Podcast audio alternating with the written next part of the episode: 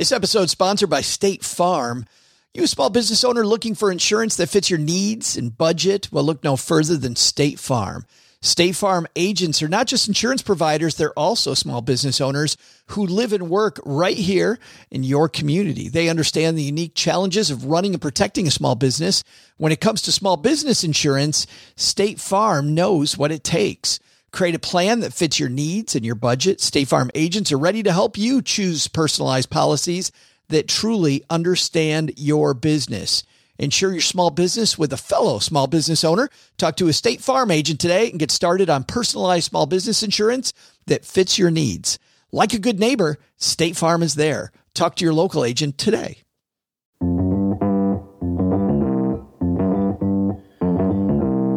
Live from Joe's mom's basement, it's the Stacking Benjamin Show.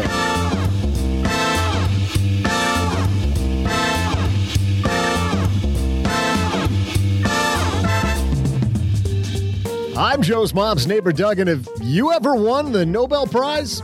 No? Well, I was close to getting nominated back in 92 when I rewound my Ghostbusters tape before returning it to family video.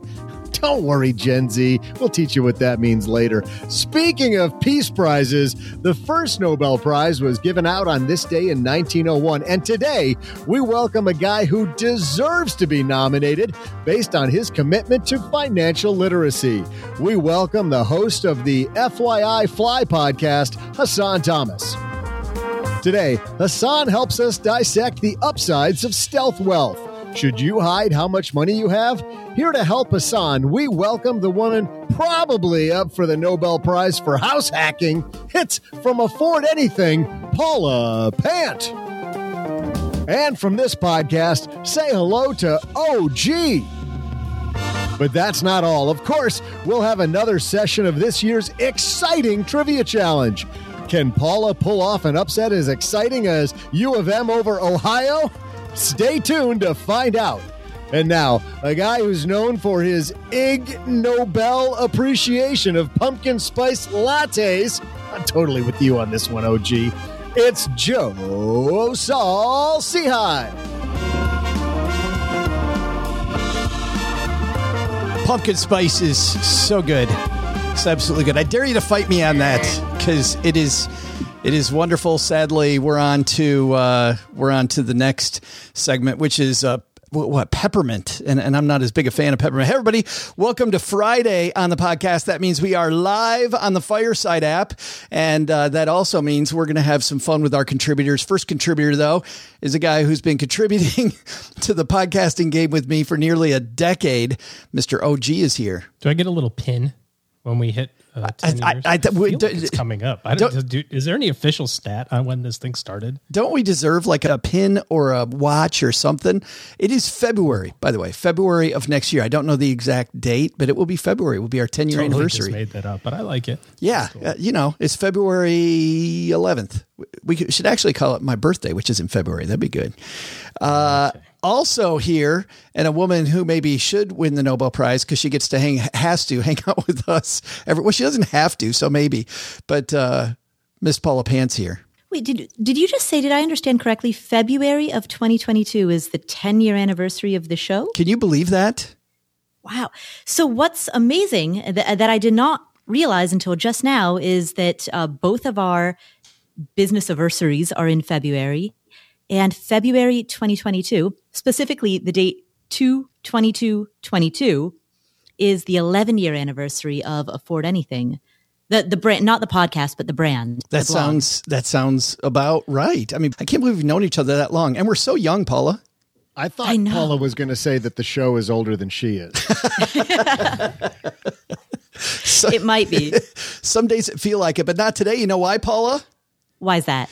Because we got the gentleman behind FY FLI the podcast. Hassan Thomas is here. How are you, man? I'm doing great, doing great. Happy to be here. Dude, I'm so happy that you're here with us. We met finally at FinCon, and uh, you've got a heck of a brand, an awesome podcast. You just had Mr. Anthony O'Neill on the show, who's helping a lot of people in your community. But you mostly serve uh, high schoolers, college kids, people that are people that are really just trying to get their footing. Yes, sir. Yes, sir. I believe financial literacy is truly the key to living the lifestyle that we want and deserve while avoiding making poor financial decisions. So that's why I decided to, you know, stick with my age range, my demographic of high school, college, and recent grad students, and really try to uh, promote financial literacy resources. So, like I said, they can, you know, live the lifestyle of their dreams without having to make those poor financial decisions. Hassan, you are far younger than I was when I finally got my butt interested in financial literacy. when did you first get excited, or were you excited the moment you were born? um, so it was pretty much my business mindset. I, I, my aunt literally she came over for Thanksgiving yesterday, and she told me a story. Um, I was in the back of her car, and she was driving, and she was like, um, "Hassan, what? Who are you talking to back there?" She heard me talking, and I was like, "I got to get a plan to make some more money." and I told her this while I was six year old, and she was driving, and I was just in the back seat. So I've always been, you know, business minded, business oriented and I went to college in uh, Maryville College. It's right outside of Knoxville in uh, East Tennessee. And while I was in school, I just noticed the lack of financial education coming from my peers. I mean, I graduated with a business degree, a minor in accounting and marketing. So all of the classes that I took were, of course, you know, business related, financial related. But what about the art majors? What about the communication majors and those different type of majors that are not required to take financial literacy. If they weren't taught financial literacy at home, then they're graduating from college and going into the adult world not knowing how to manage their finances, grow their finances, and save money. And we can't have that. It's always amazing. It's not about what you make, it's about what you keep. And I absolutely love what you do. We'll talk more about it here in a little bit. But we've got Hassan here, we've got OG here, we've got Paula, we got Doug. Today, we are going to talk about stealth wealth. Should you talk about your money? I think we might know Hassan's opinion on that based on what he just said. But first, you know, OG, while things still in many ways spin out of control, at the same time, I feel like there's this sense of normalcy, isn't there? Like, oh, we've been here before. Like, this is last year combined a little bit with what came before that. And we get this hodgepodge, but it really hopefully feels a little more normal this holiday season. And Navy Federal Credit Union's cash reward card helps you slay the season. Get it? SL EIG, yeah. Uh, you can earn up to 1.75% cash back on all purchases when you sign up for direct deposit. You can redeem points as soon as you earn them. Learn more at NavyFederal.org. That's NavyFederal.org, insured by NCUA. All right, now we're ready to go. Let's get this party started.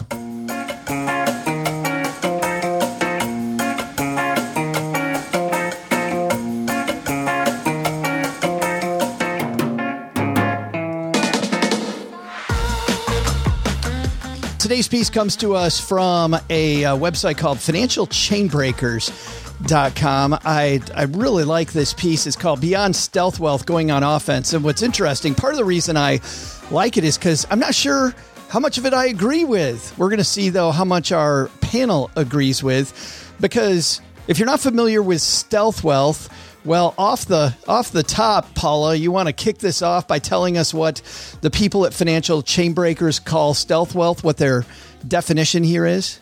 Yeah, well, so stealth wealth is not letting people know that you're wealthy or that you have a high income. So the the people who wrote this article, they own a house in Southern California. They have a BMW. Um, those things are all very conspicuous forms of consumption, and stealth wealth is really the opposite of that. It's uh, it's being keeping it on the down low. Oh, gee, they bring up one reason for stealth wealth that I'm sure you must talk to your clients about, which is self protection, right? I mean, I remember when I would work with physicians or I would work with people that had different titles in their name to take the titles back in the days when people used to write checks, like take the titles off your checks, take it off your correspondence, because to, to protect your wealth means to make sure that you aren't as open to lawsuits. Is that still a thing today? Show of hands, uh, who's written a check in the last 15 years? I, I'm actually wondering, based on it, Hassan, have you ever written a check? Yes, so I have, but I had to get taught how to write a check. 'cause I didn't know how. So, By your grandparents? Probably. oh, Yeah. man. I, I mean, I, I I understand. I understand the point here. It says self protection, which is which is like you said to kind of stay out of the public eye, so to speak. Um, but the but but the author here, she talks about um, uh, like you know, you the IRS and family court are like the main conspirators here, and it's like okay, well, you can't lie to the IRS or hide stuff from the IRS, and you can't hide from family court. Sure. Like, you know, I I suppose maybe if the lawyer saw you pulling up in a shiny new Range Rover or BMW or whatever, they might, you know, pay a little closer to attention. But you don't get to cherry pick what data you send to family court when you're like, Right. you know, you're like, oh, here's all my liabilities. I'm not going to show you all the assets. You know, like it's just not a thing. But I do get the idea. I I, I do understand the whole uh, uh, self protection thing, and, and I'll I'll give an, a different example of this. We live in a community that is is fairly well known in North Dallas, and uh, when you call a contractor, we we always have the experience of like, oh, well, if you're calling from that subdivision, then our fees just went up twenty percent. Because if you live in that subdivision, then you must have extra money. And it's like, wait a second just because I happen to have that zip code, or just because I happen to have, you know, live in one of the 10,000 homes that's in the subdivision, Right. does not put me on the same level as the people that live in the gated area, you know, on the golf course. Yeah. But, uh, but that actually happened to us. We had some electrical work done and, uh, you know, I got the bill for it and I was like, there's no way we're paying this. The guy's like, well, you can afford it. I'm like, what are you talking about? Are you kidding me? He Oh yeah, he said that. Yeah, hundred percent. Yeah. So uh, so we had to, you know, we called the company and they took it off and all this other sort of stuff. But yeah, it was it happened. So I get that. I understand this this point to some degree. Yeah. Hassan, I want to ask you about reason number two to have stealth wealth. And that is, it says here to eliminate competition. And, and based on what you just said, that people in college not learning about, about money. I remember being in college, uh, I'm pretty sure it's the same today. I looked at the people that drove the nice car. I looked at the people that, uh, that, you know, didn't have to have the cheap dorm room, but had this great off campus pad. Uh, All those things that people did in college kind of help people get into a lot of debt. And I guess their point is to eliminate all that. Do you agree with that? Yes, I definitely agree. Um, you know, and that's why I'm definitely, like you said, I'm glad you all picked this um, topic because there's some things that I agree with and some things that I um, don't necessarily agree with. But I, I, I definitely see the the point in, you know, hiding your wealth or being stealth with your wealth. But I do think there's sometimes where, um, you know, in certain situations where you do need to be, you know, dressed to impress. You know what I mean? So if I was going to like a business meeting or, you know, a, a conference, a business conference, um, I would want to, me personally, because my brand, you know, um, exemplifies being fly, being hip, being cool, because that's just me. but, um, but so I would need, I would need to, you know, exemplify that in the way that I dressed, in the way that, you know, I carried myself. But if I didn't spend the money to, it's like an investment into yourself, um, and you know, at certain points. So if you're, like I said, if you have a, a business or you're an artist or a, a, a singer, music, musician, and your aura and your and your brand is, um, you know, fly or, or looking good or looking hip, looking cool, then sometimes that's not an expense. That's more of an investment in, in, in my in my eyes. But it's all about balance. To be But, honest. but but what about you know the next reason they have down here, and I'm going to stick with you, Hassan, for, for this mm-hmm. very reason is reason number three is to avoid being labeled. And it seems like you know we put a label on people that that, that they have a lot of money, like we were talking about. Mm-hmm. Oh, gee, just because he lives in a certain zip code, people all of a sudden put a label on him. But if you're dressed great every single day, people may think then that you're somebody that just should always pick up the check at a restaurant. Yes, that's why I was kind of conflicted by this article because I just don't feel that we should have to tone down our lives or not live our lives to the fullest just to appease or you know stay out of other people's thought processes or or however they're thinking about you know other people. I don't feel like we should necessarily live our lives in that way, worrying about and concerning um, what other people think of us. But and, and, that's why I'm that's why I'm glad to be here today to discuss that because it, it really is a balance. You know what I mean? Because, ignore you know, them. You're the saying psychology. Yeah. uh, not necessarily ignore them, but it's it, you know you definitely want people to like you. You want to be well liked. But my, my biggest thing is you don't want to have to tone down or not live your life to the fullest just to appease someone else. That's that's my main point um, that I would definitely love to you know talk talk with the panel about. Yeah, Paula, you on that train? Absolutely. The older I get, the more it becomes important to me to, and I, and I, know this is an overused word, but authentic or genuine. Like the more it becomes important to me to not live your life based on the perceived opinions of others because frank, number one, m- most people aren't paying that much attention anyway. And number two, if people don't like it, they'll adapt. Meaning how they'll adapt? They will just not talk to you anymore or they'll get even more jealous? if you live your life just as you are, um, then either people will decide that you're not for them, in which case you know, you're you're just not a good fit as friends, and they will exit out of your life. You know, the the right people will find your life, and the wrong people will um, filter themselves out of it. That can happen. Or the other people who are around you will will get used to you. Like, you know, they'll accept you. Um, it might be difficult at first.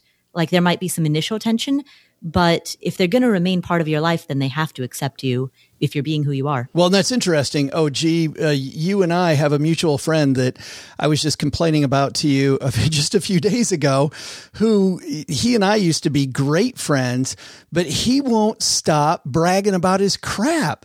And it's not that I'm not happy for him. I just get tired of the conversation always coming around to his Ferrari. It comes around to he's got two different garages on his house, about the fact that he's got three kitchens in his house. I mean, he's constantly just just bomb small potatoes. Yeah, really. He, right, right. Yeah, I'm sorry, Joe. I'll tone it back. he's he's just constant. Jeez, Doug, settle down, man. Yeah, I know, right? Taking, taking Joe off. Easy on that. that uh, I was just going to add a little bit to what Paula said there in, in something something else that uh, she said. You know, the right people will find you, and the wrong people will leave.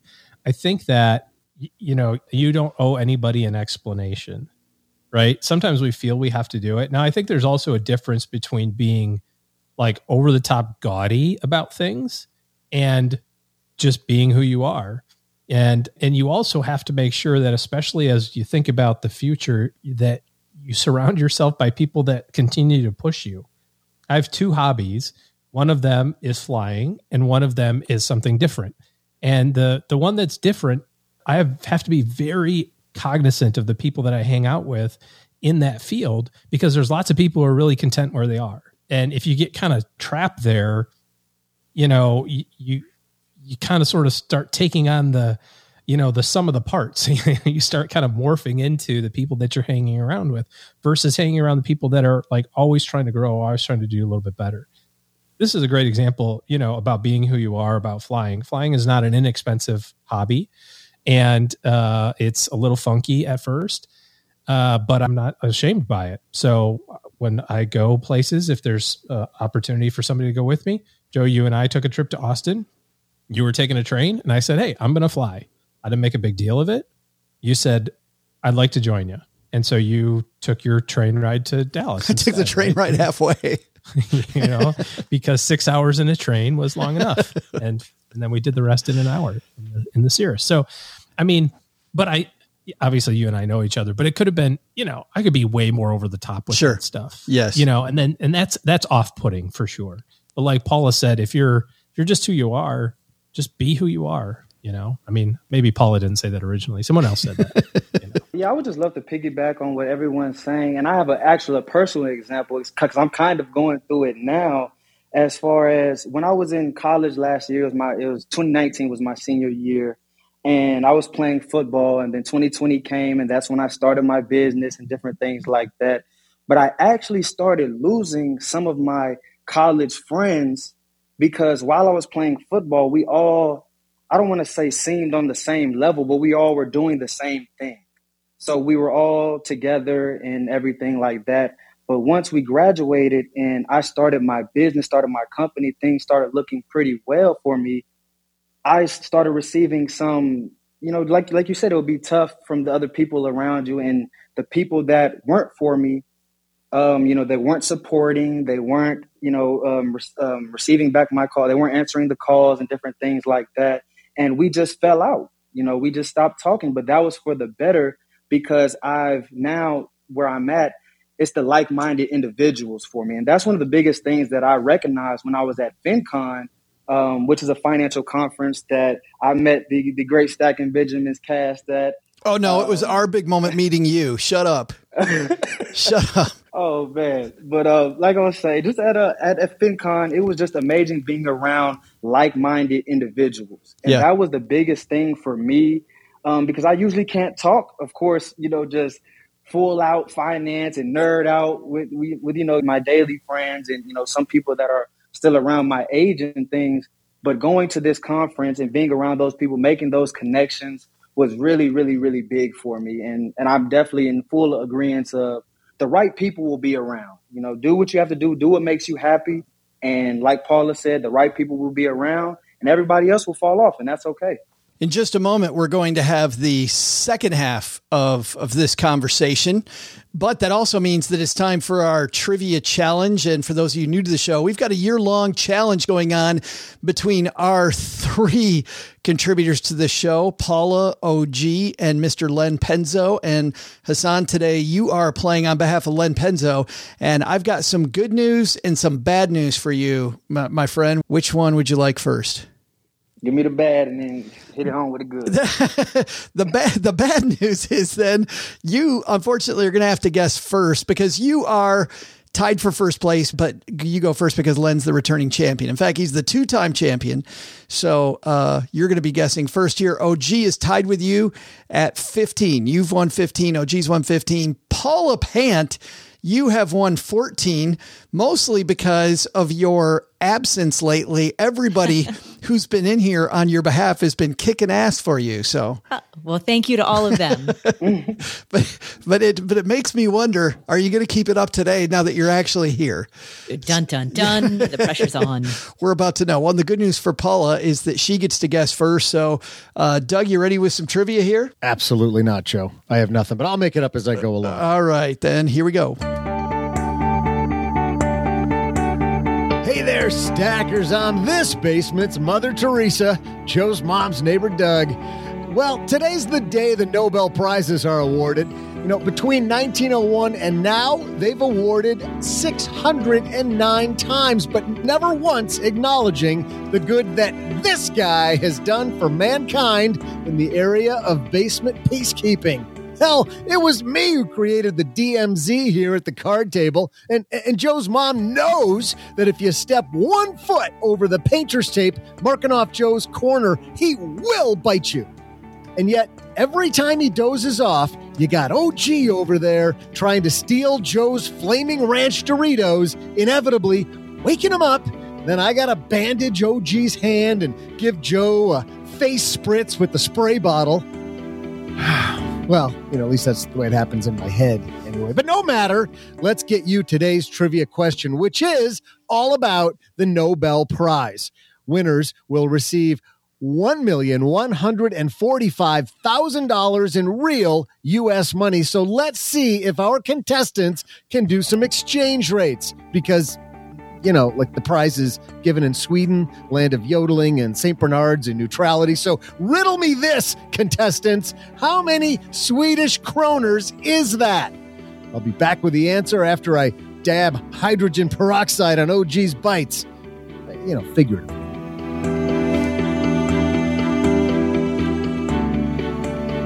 Interesting question. Who can do exchange rates in their head? Who knows the exchange rate between uh, kroners and U.S. dollars? Hassan, uh, for better or worse, because you're representing the returning champion, you get the first guest here. How many kroners are there in 1,145,000 real U.S. dollars or even fake U.S. dollars? Ooh, that's a tough one. Uh, let's go 135,000. 135,000. OG, what are you thinking? I feel like I have seen this written down somewhere, like as part of the prize, the prize number. Like, and then they get a tuxedo with tails and A lifetime supply of Rice-A-Roni. yeah, something like that. It's a much bigger number. Hassan's looking at basically uh, $10, right? Yeah, ten at, to one. At a 10 to 1. Um, I think it's ten million. I think it's ten million krona. You're going the other way. it's ca- Whatever it's You, called. you think it's go- closer to go- 10 cents. I'm I'm going ten million. Wow. So, Paula, you've got quite a field goal here 10 to 1 one way and then 10 to 1 the other way. Yikes. Well, man, the pressure really is on. That there is only three weeks left in the competition. So, Paula's going to ask us to re record this episode with a guest in her place. Do we play the Jeopardy music at any point? in I know, I think we have Or- to. Uh, We might have lost Paula. no, I'm we're gonna, here. We're gonna need an answer. I'm carefully weighing my words.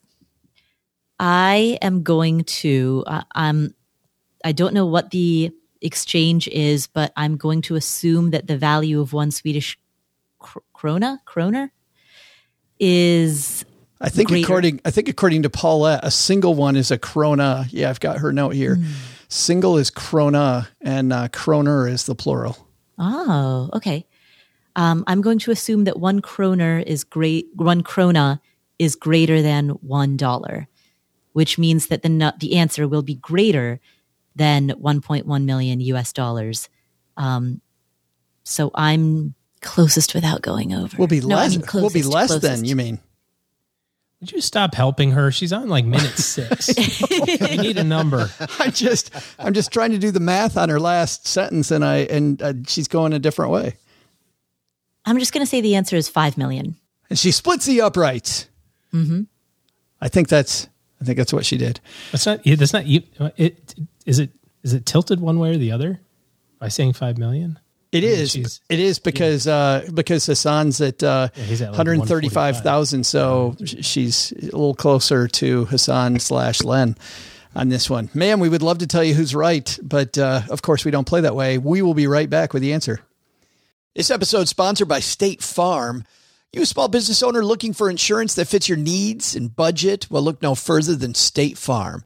State Farm agents are not just insurance providers, they're also small business owners who live and work right here in your community. They understand the unique challenges of running and protecting a small business. When it comes to small business insurance, State Farm knows what it takes.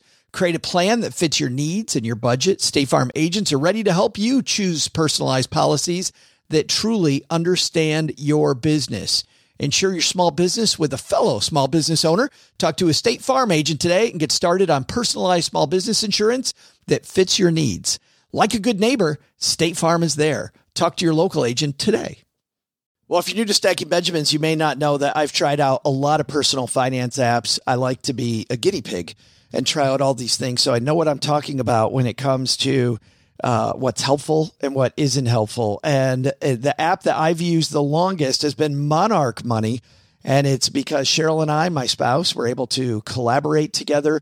We can work on our goals together, and our budget and our goals are right next to each other on the app. It is clearly the next generation of personal finance apps. So, what is it? Monarch is the top rated all in one personal finance app. It gives you a comprehensive view of all your accounts, investments, transactions, and more. You create custom budgets, track progress toward financial goals, and collaborate with your partner. And now, because you're a stacker, you'll get an extended 30-day free trial when you go to monarchmoney.com slash Benjamins. I love the fact that we get to collaborate. I love the fact that it's customizable. And I also love that it's this ad-free privacy you can trust. They never sell your data to third parties or show you ads. After trying out Monarch myself, I totally get why it's the top-rated personal finance app. And right now, because you're a stacker, you're going to get an extended 30-day free trial to try it out like I try out many different apps. And this one was sticky for me because, well, you'll see when you try out the 30-day free trial. Go to monarchmoney.com slash Benjamins. That's M-O-N-A-R-C-H-M-O-N-E-Y dot com slash Benjamins for your extended 30-day free trial. Hassan, you kick this off, and uh, with 135,000 kroner to 1.145 or 1,145,000 US dollars. After listening to OG and Paula, how you feeling about that guess? Man, I'm still lost. well, the good news is is that uh, you thought it was a 10 to 1 ratio and uh, OG thought it was 10 to 1 the other way. You feeling good or bad about this, OG? I think I'm pretty close. All right. Big number. I remember seeing it. I, I can picture it in my mind. Okay. That is a big number. Paula, you trust OG having it in his mind, in his brain? I, sure. Yes. Let's let's get to the answer. All right. Why already? oh, now she's. Oh, here we go. All right, Doug. Uh, Paula's in a hurry, so let's move. Hey there, stackers. I'm Joe's mom's neighbor, Doug. These awards have been given out since 1901, and those losers at the Nobel Prize Committee have been ignoring me. If you want the history on this sham, the prizes come from Alfred Nobel, who left 31 million kroner in his will to be distributed annually in the form of prizes to those who, during the preceding year, have conferred the greatest benefit to humankind. All that junk about saving the world, though, is nowhere near as important as finding out who's the winner of our huge trivia challenge, especially since there are only two sessions left in this year. So, who's right this week?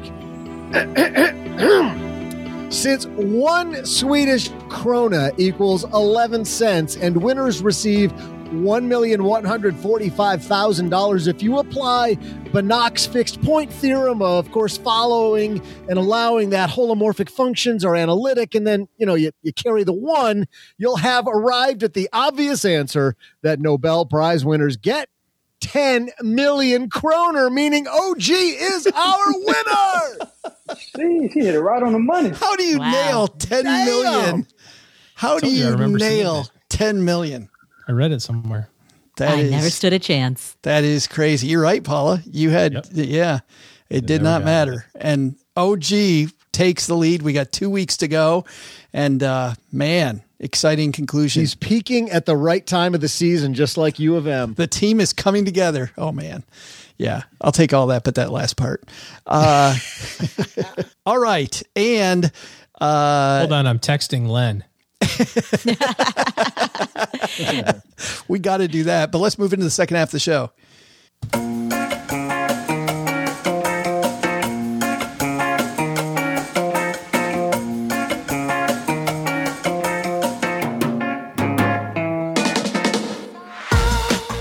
Welcome back to the second half of our conversation about stealth wealth. The first half we talked about, if you can remember back, you know, seven or eight minutes ago, we we, we talked about just how stealth wealth uh, and being quiet about your money might be a good thing. Now let's talk about the other side why you might not want to be. And we kind of ventured into this a little bit with what Hassan, OG, and Paula talked about in the first half. By the way, second half of this conversation comes to us courtesy of magnifymoney.com. Hassan, when you head to stackingbenjamins.com forward slash magnify money, you know what you find when you go there? What is that, Bo? You, you find that that was nice. He just like, nope, I have no idea. You find that those financial products you use every day at your brick and mortar bank probably nowhere near best in class. Over 92% of the products available online, all ranked head to head at Magnify Money, like checking in accounts, savings accounts, CD rates. Maybe someday CD rates will be competitive again. StackingBenjamins.com slash Magnify Money, though, to check out how you're doing versus all those other things. All right. If you're in the audience, by the way, and you want to join us here for the second half of this conversation, feel free to just hit the microphone because we'd love to also have you uh, hang out on stage with us if you'd like. But the, the, the second half of this, uh, last week, uh, Hassan, people on this show heard uh, the ladies from Bitches Get Riches talk about the pay gap and talk about how people being paid different amounts of money because of the fact that we don't talk about money. So it's very easy for employers to pay one person, sometimes in in uh, Kitty's case, half half of what somebody doing the same job was being paid. So is it more important then that we talk about money so we bring other people along with us? A hundred percent, a hundred percent, and that's kind of some of the some of the um, responsibilities that I'm taking upon FYI FLI is just educating the younger generation. And really, my first two seasons So we started the podcast August 28th of last season, and we have 50 episodes now, and I guess that's a year in about four months. So these really first two episodes, I mean, the first two seasons of the podcast was really just foundational knowledge that I felt the younger generation needs to know. We had a lot of episodes about 401ks because they're literally, including myself, when I had my first job at, at Kroger, um, when I was 15, 16, I had no idea what a 401k was. Like, I, it just looked like numbers. They asked me yes or no, and I don't know what I'm, um, you know, I don't know what I'm signing yes or no to. You know, so that's why I definitely feel it, it's super important that we're getting our youth involved in this conversation and really just everybody, because even you know the older some of the older generations haven't learned this financial information. Right. So no, huge. Yeah, yeah, absolutely. Oh, gee, you got to talk to people sometimes, I would imagine, in their 60s and 70s, still don't know the first thing about money. Uh, well, by the time they get that that age, I don't know that I, you're 70 and you haven't figured it out yet. Uh, I don't know that there's there's not a lot of hope left. But I think I think when you're in your 50s, and I, I think people I think people throw in the towel a little too early. You know what I mean? Like if you're 45 or 50 or 55 and you say, well, I haven't done the right stuff yet, like it's too late. You know, the power of, power of compounding works pretty well. So, so you still have lots of time. Um, I would tell somebody if you're 70, like you can do it, but it would be a lot tougher.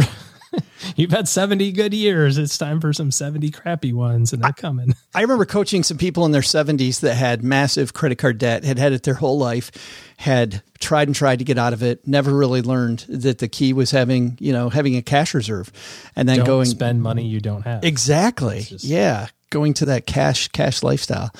Paula, when it comes to to talking about money, you more about stealth wealth or more about, hey, let's bring it up? I think you can do both. I don't think they have to be in conflict with one another.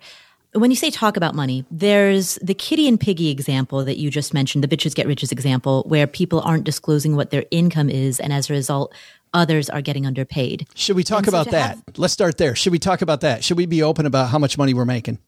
Yeah, I do. Yes, I, I think so. Yes, uh, if you're if you're comfortable with it. Um, when I started like getting into the world of personal finance websites and and books and podcasts, I entered into this world where uh, people are often very open about what they make. So you know, somebody will say, "Hi, I'm a software engineer. I make what 120,000 a year, whatever." You know, um, and that was the first time that like my calibration of what was a lot changed when I heard, uh, you know, what other people were making. So yeah, I, I think it's it's important. You know, a person can if if they're not exposed to real numbers, they can go their entire life living uh, with expectations that are in the wrong order of magnitude. That's interesting, Hassan. When you're t- trying to talk to people about money, what, what is there anything that's off topic, or is it all on the table? I think it's pretty much on the table. It's just about you know knowing who you're talking to and understanding, you know, um, the person that you're talking to. So we definitely, um, you know, like to talk about the entire financial situation. And I was actually just certified to um, teach personal finance. So I've been teaching some classes um, every Friday to a group of about six or seven teenagers and things. Oh, so, cool. Yeah, we talk about talk about pretty much everything, man. Yeah. Is there what, what are people that age most interested in?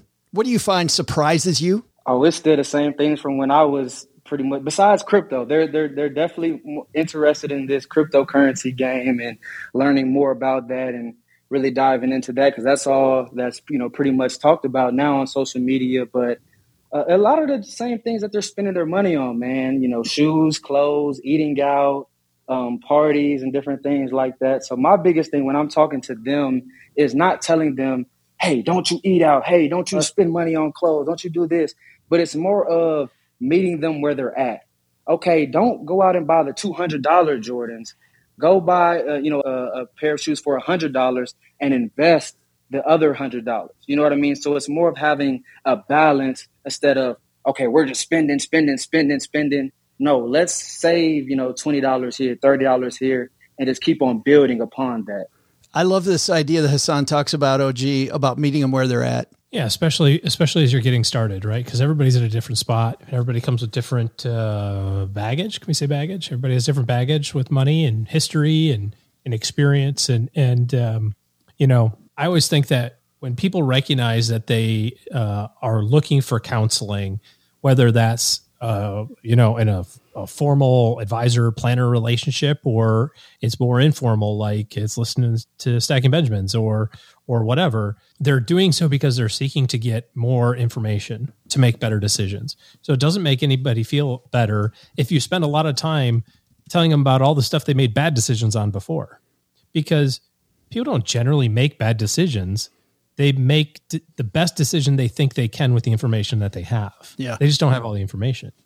And, uh, you know, we're trained to think you get out of school and you have to get a fancy apartment or you have to buy a new car or you have to get a house or you have to get married or like whatever whatever your upbringing has been kind of points you in that direction. So you go okay well i don't know.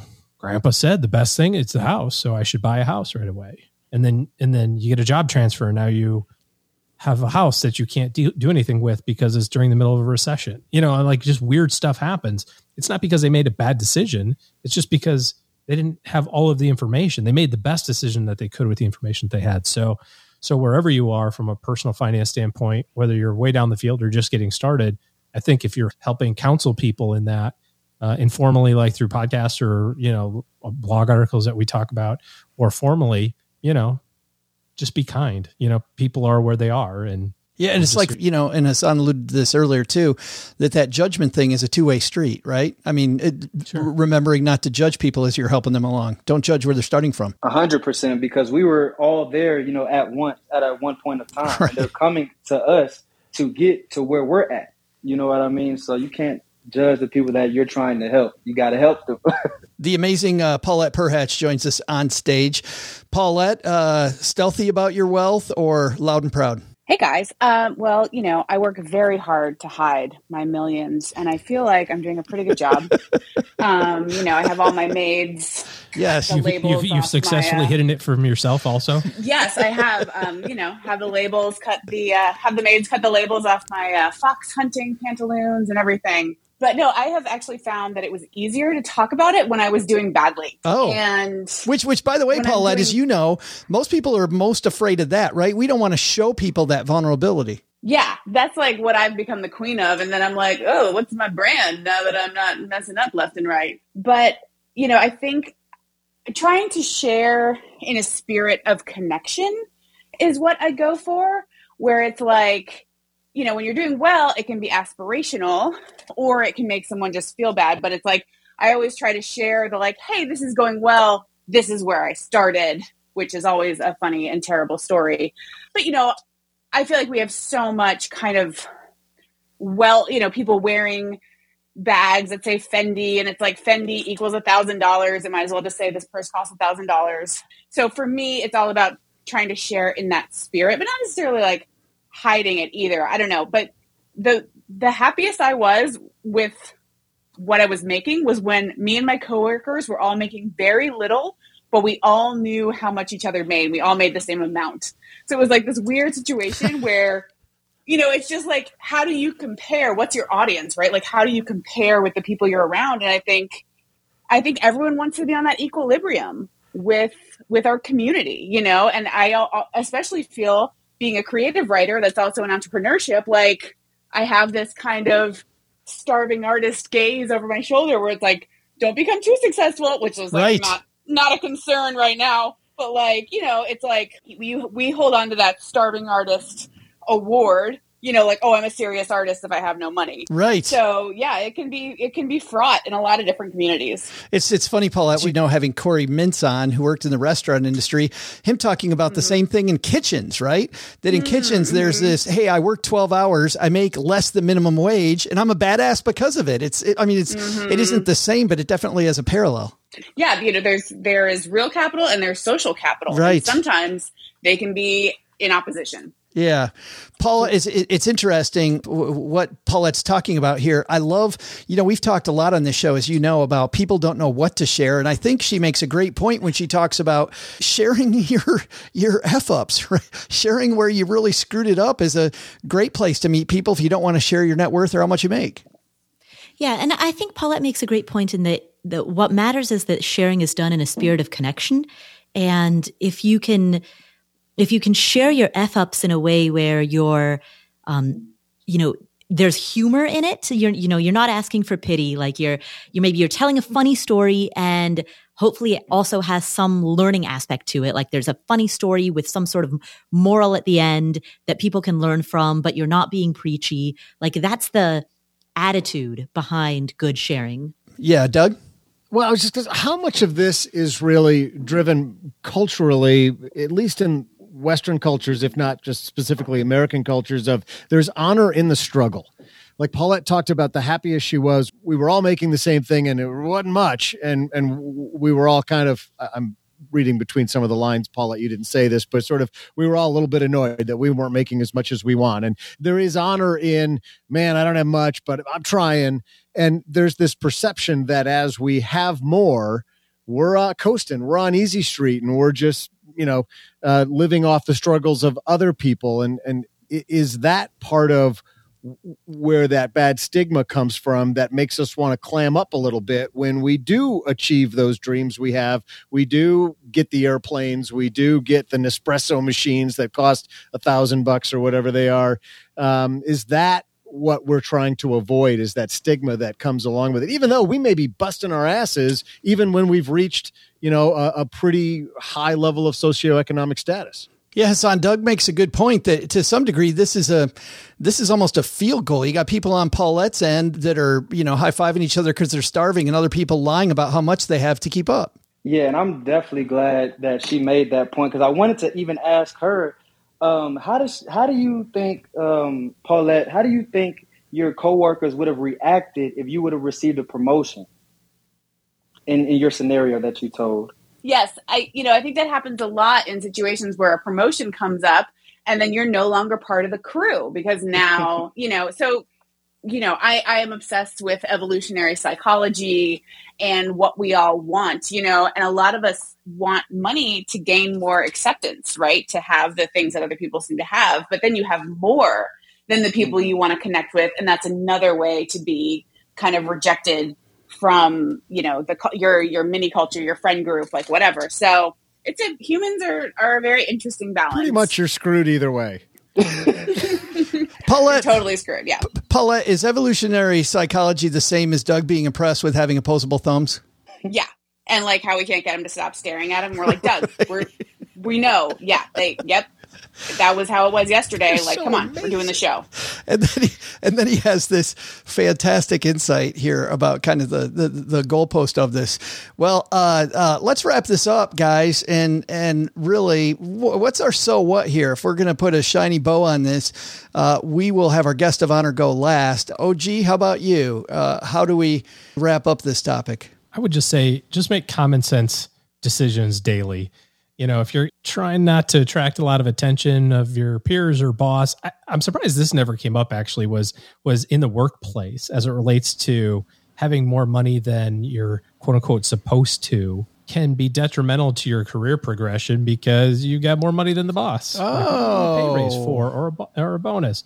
So you know, be smart about those things. But also, I don't think that you have to shy away from who you are. You know, if you like fancy wine, then buy fancy wine. And you don't owe anybody an explanation as to why you got the $10 box of Franzia, not the $6 one. Like that's what you like is $10 box wine. Yes. Yes, I absolutely own it. Uh, you know, I want to put the brakes on finishing this because that, that's an interesting topic. Hassan, let's ask you you have more money than your boss. Your boss makes more, but you clearly have more. How do you navigate that to still stay in boss's good graces? I'm glad you asked this. I was literally watching yesterday um, Robert Greene, his uh, 48 Laws of Power. Yeah. And um, he was saying one of the laws was to not outwit your superior or something of that nature. And that's literally what I would do, especially if I'm already making more money than him or her. Oh, I'm just gonna play my role. You, know, you are gonna have you you are gonna have stealth wealth in that situation. Definitely, definitely. That's that's why we're here, man.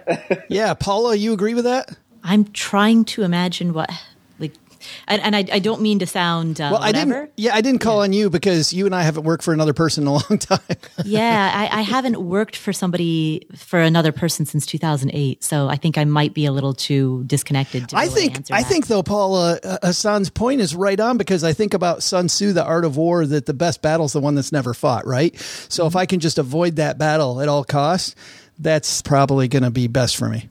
Mm, yeah, probably probably i mean and the other thing as i'm i'm reflecting back on um, i remember once we had at the newspaper that i worked at way back in the day uh, there was an intern who she was probably in her late 40s or so and she was independently wealthy. No one quite knew how. I, I guess the unstated assumption at the time was that she hadn't earned it herself um, no one really asked her about it, but that was sort of, at least in that one particular, that just might have been one single anecdotal case study, but at least in that one specific case, that seemed to be the unstated assumption. And so I wonder if in a situation where a person had more money than their boss, the like others would attribute that not to their own success, but to some sort of external force. And, and, and also, what happens in a salary situation?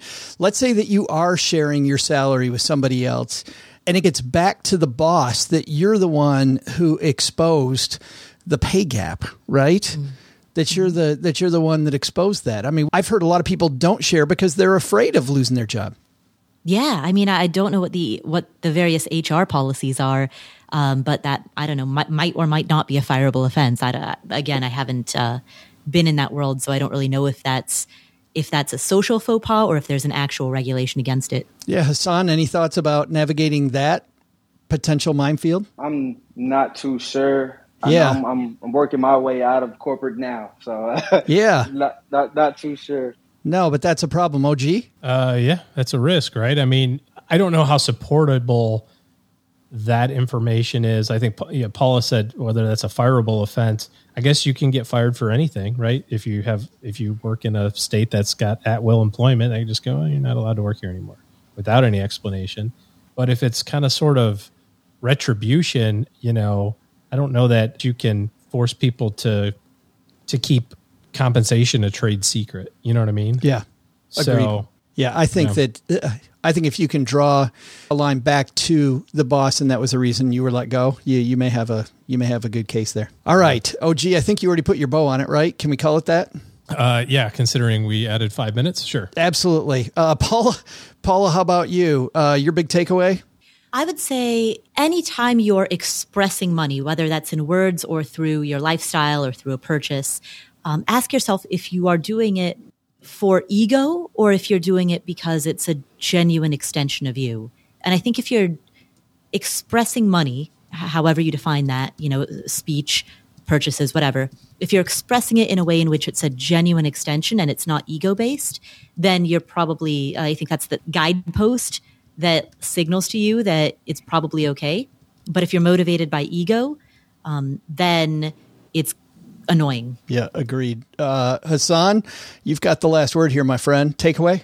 So my big takeaway was just to really do what makes you happy. I love what you know what Paula said. If you're doing it for your ego, you know that's another story. Like, but if you're doing it for a continuation of who you truly are, then go full out ahead. You know, do you. But that's the biggest thing is just being aware of of your feelings, being aware of your situation, being aware of the people around you and how they um, you know, will, you know, be affected by or impacted by, you know, some of your decisions. You know, so that's go- going back to being aware of who you are and who's around. And that's pretty much the biggest thing that I would just want to leave everyone, just having a balance, being aware of who you're around and definitely protecting your money and putting it in, and, you know, putting it up in, you know, um, tax advantaged uh, vehicles, you know, IRAs, Roth IRAs, different, you know, vehicles like that. And I'm sure we can get into that on another time. But, uh, but um, yeah, just you know, protecting your money, protecting yourself, and protecting your mental health. You know, that that's something huge as well that comes with your finances. So just being aware and having a balance. And I think that's a great place to leave it. Well, let's find out what all our contributors are doing uh, where they live. Uh, OG, besides uh, texting Len earlier, what are you doing, my friend? I wrote, I won the trivia head by one two weeks to go. Bring it, loser. I can't, can't wait to see what happens what, then. What am I doing? Uh, this today actually is uh, uh, a fun day. It's a coaching session. You and I both belong to the same coaching program, and uh, today's my little coaching thing, so that's fun. And uh, a week to go in the work year for us. We uh, we shut down the last two weeks of the year. Everybody gets to hang out with their families. So totally motivated for the next five days of work. He's got one hundred percent present. Got his eye on the prize. Paula, what's going on at the Afford Anything podcast? On the Afford Anything podcast, we did an interview with Mr. Money Mustache. So if you have not heard that yet, that is a really fun interview. I've gotten great feedback. I wouldn't call it an interview, actually. I would call it a uh, just a really casual conversation.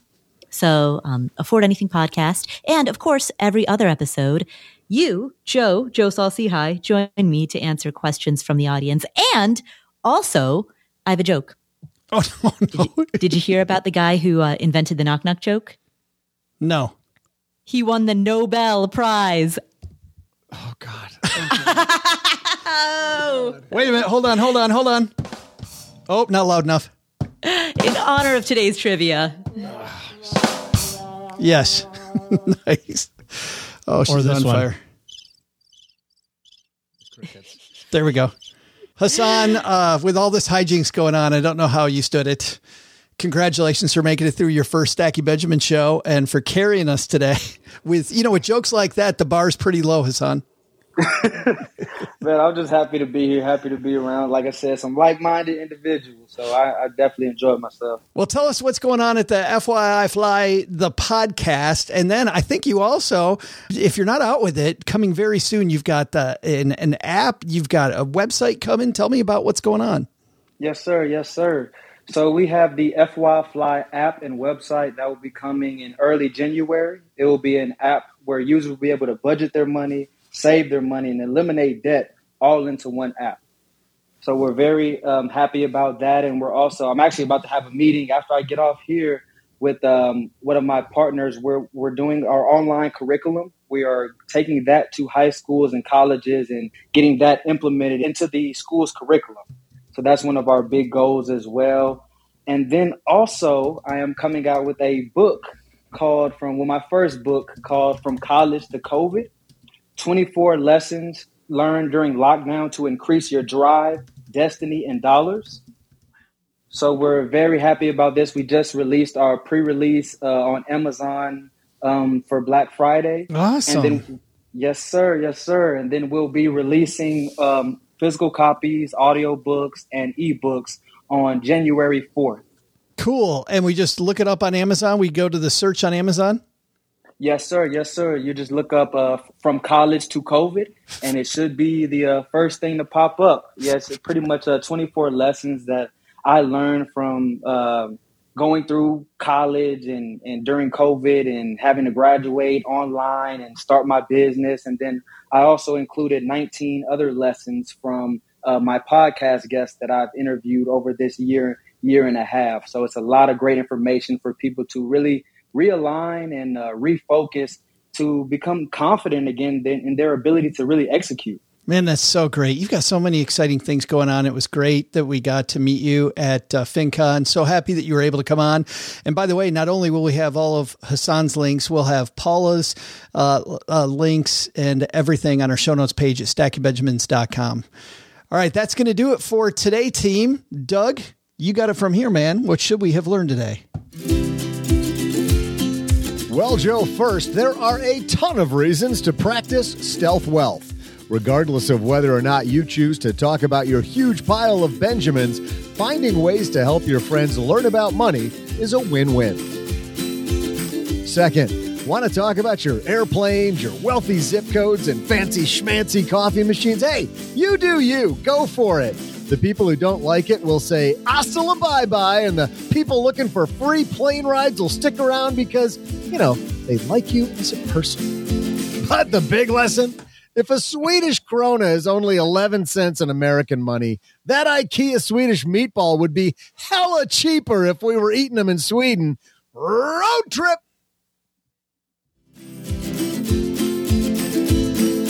Thanks to Paula Pant for joining us today. You'll find her podcast, Afford Anything, wherever you're listening to us today. Thanks to Hassan Thomas from FYI FLI for being our guest today. You'll find his podcast wherever finer podcasts are found. Our show was written in part by Paulette Perhatch, who coaches writers to power their words, their work, and their earning potential. You can find her at thatwriterpaulette.com.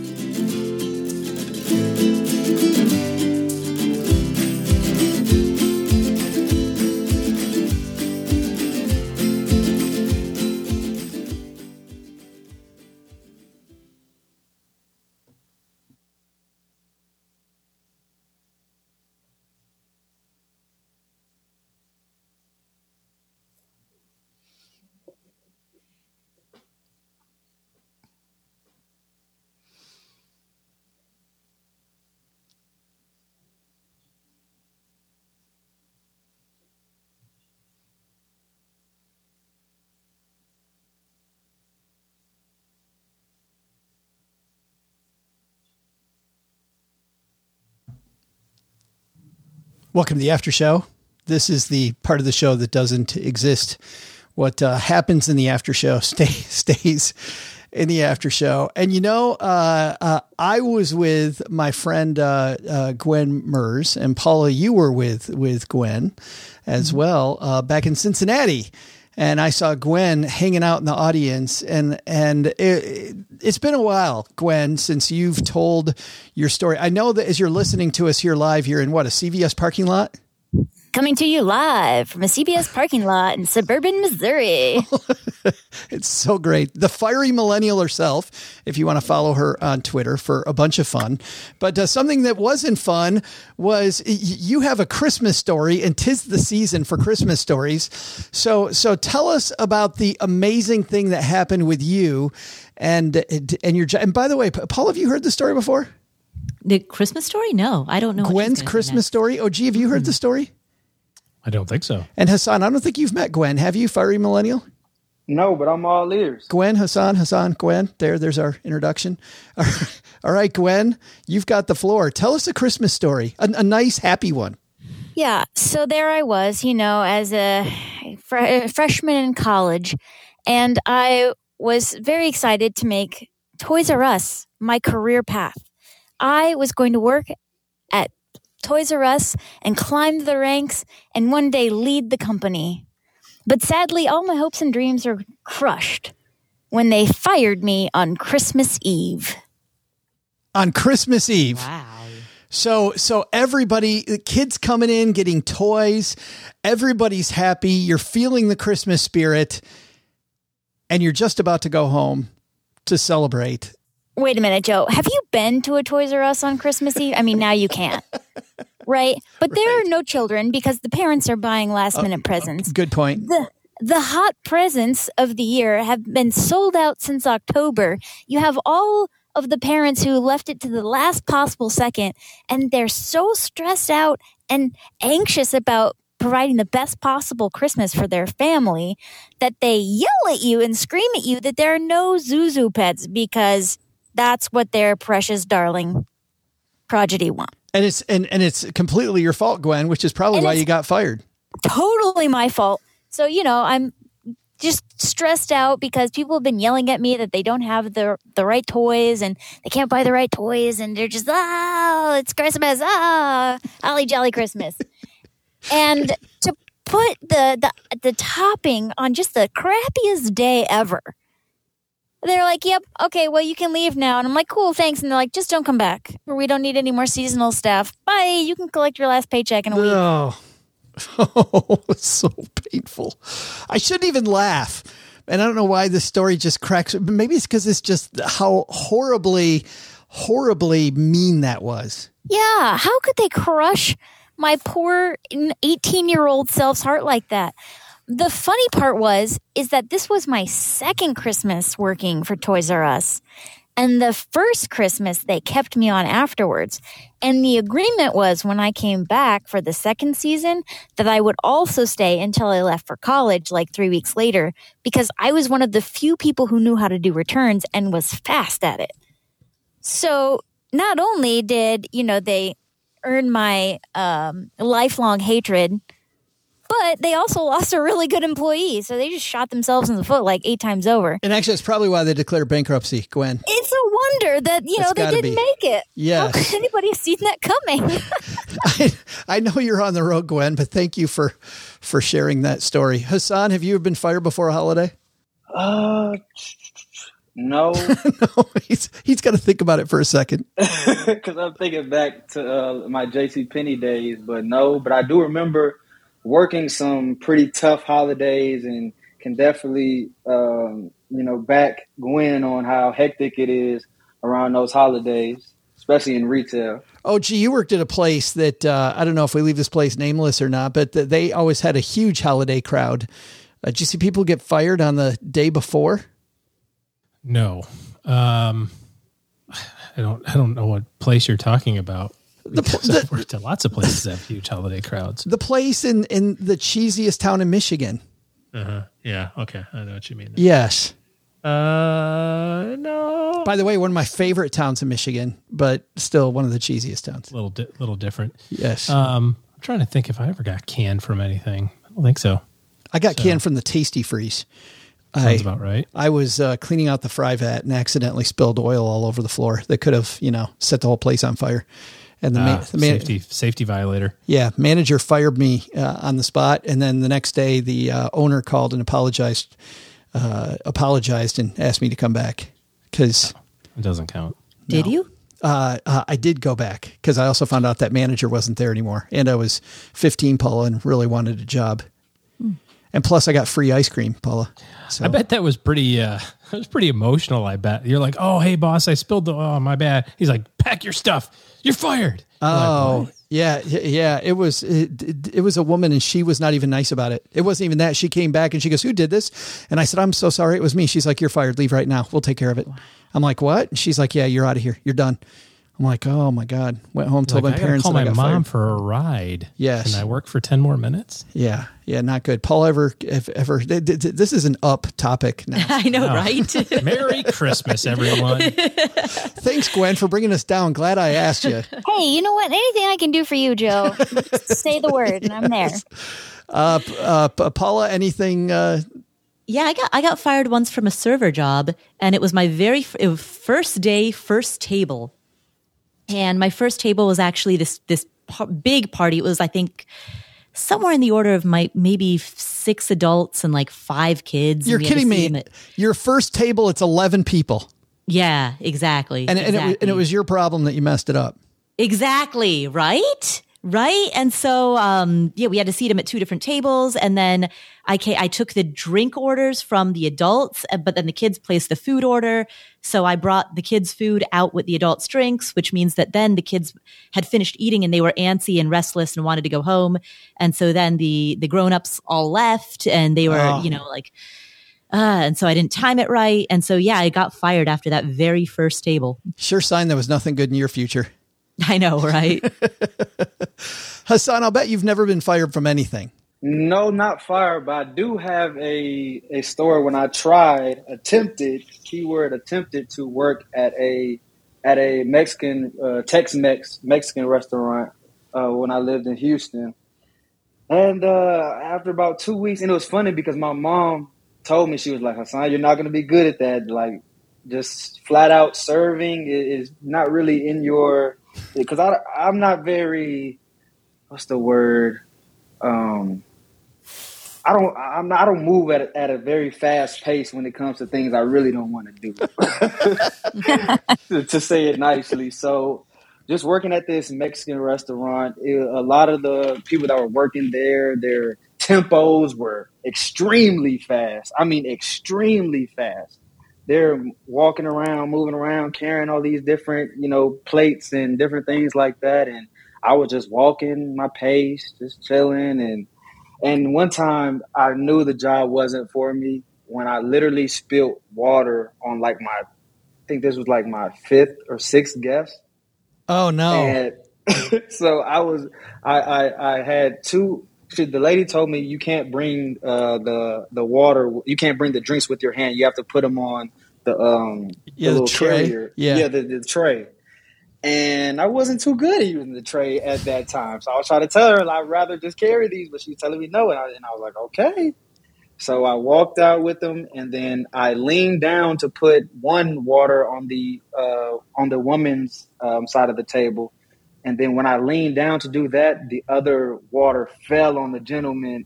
Oh my goodness! Oh well, luckily it was just water. true, true, not red fruit punch or something like that. Yeah, Doug got accused of that the other day. He uh, came in and he said somebody spelled Woodford all over him, which was which was horrible. Oh man! Otherwise, I would never have smelled like that. No, you would have never smelled like that. Yeah. and this is a bit off topic, but I will say, Doug, that you have one of the greatest podcast voice Oh my God, You're damn right I do, We- Hassan. ever. we gotta we gotta end the show on that. Holy There goes his ego. yeah, it- it's time to stop oh, recording right now. God. I mean, he's up there with the Allstate guy. The guy who does the oh Allstate commercials. Like, Hassan, please stop. No, oh, no, no, no. This Oh, episode's please. not long enough. Oh God, no, no. It's like you got the tire pump going right in his ear, just inflating that head. Yeah. Why? hey, Thank man, you. Call it how I see it, man. I'm a straight shooter. Well, Stackers, the show might be over, but the celebrations are just beginning because it is Military Appreciation Month, and I want to celebrate people like my brother in law, Eric, who is such a giving person. Eric will do just anything for you. And as a Marine, you can see that his time in the military taught him to be a guy who gives to his community, gives to his family, and is always there when you need them. This Military Appreciation Month, Navy Federal Credit Union wants to celebrate members like Eric who go above and beyond. Navy Federal offers member only exclusive rates, discounts, and tools to empower their members and help them reach their goals. Navy Federal's employees are part of the community they serve. Many of them are military family members, reservists, or veterans, and all branches of the military, veterans, DoD employees, and their families are eligible for Navy Federal membership. In fact, there are so many resources on the Navy Federal website, resources like Best Cities After Service to help veterans transition to civilian life, and Best Careers for Military Spouses to support military families. Visit NavyFederal.org slash celebrate, and you'll see all of their Military Appreciation Month offers and other Navy Federal offers. Navy Federal is insured by NCUA, Equal Housing Lender.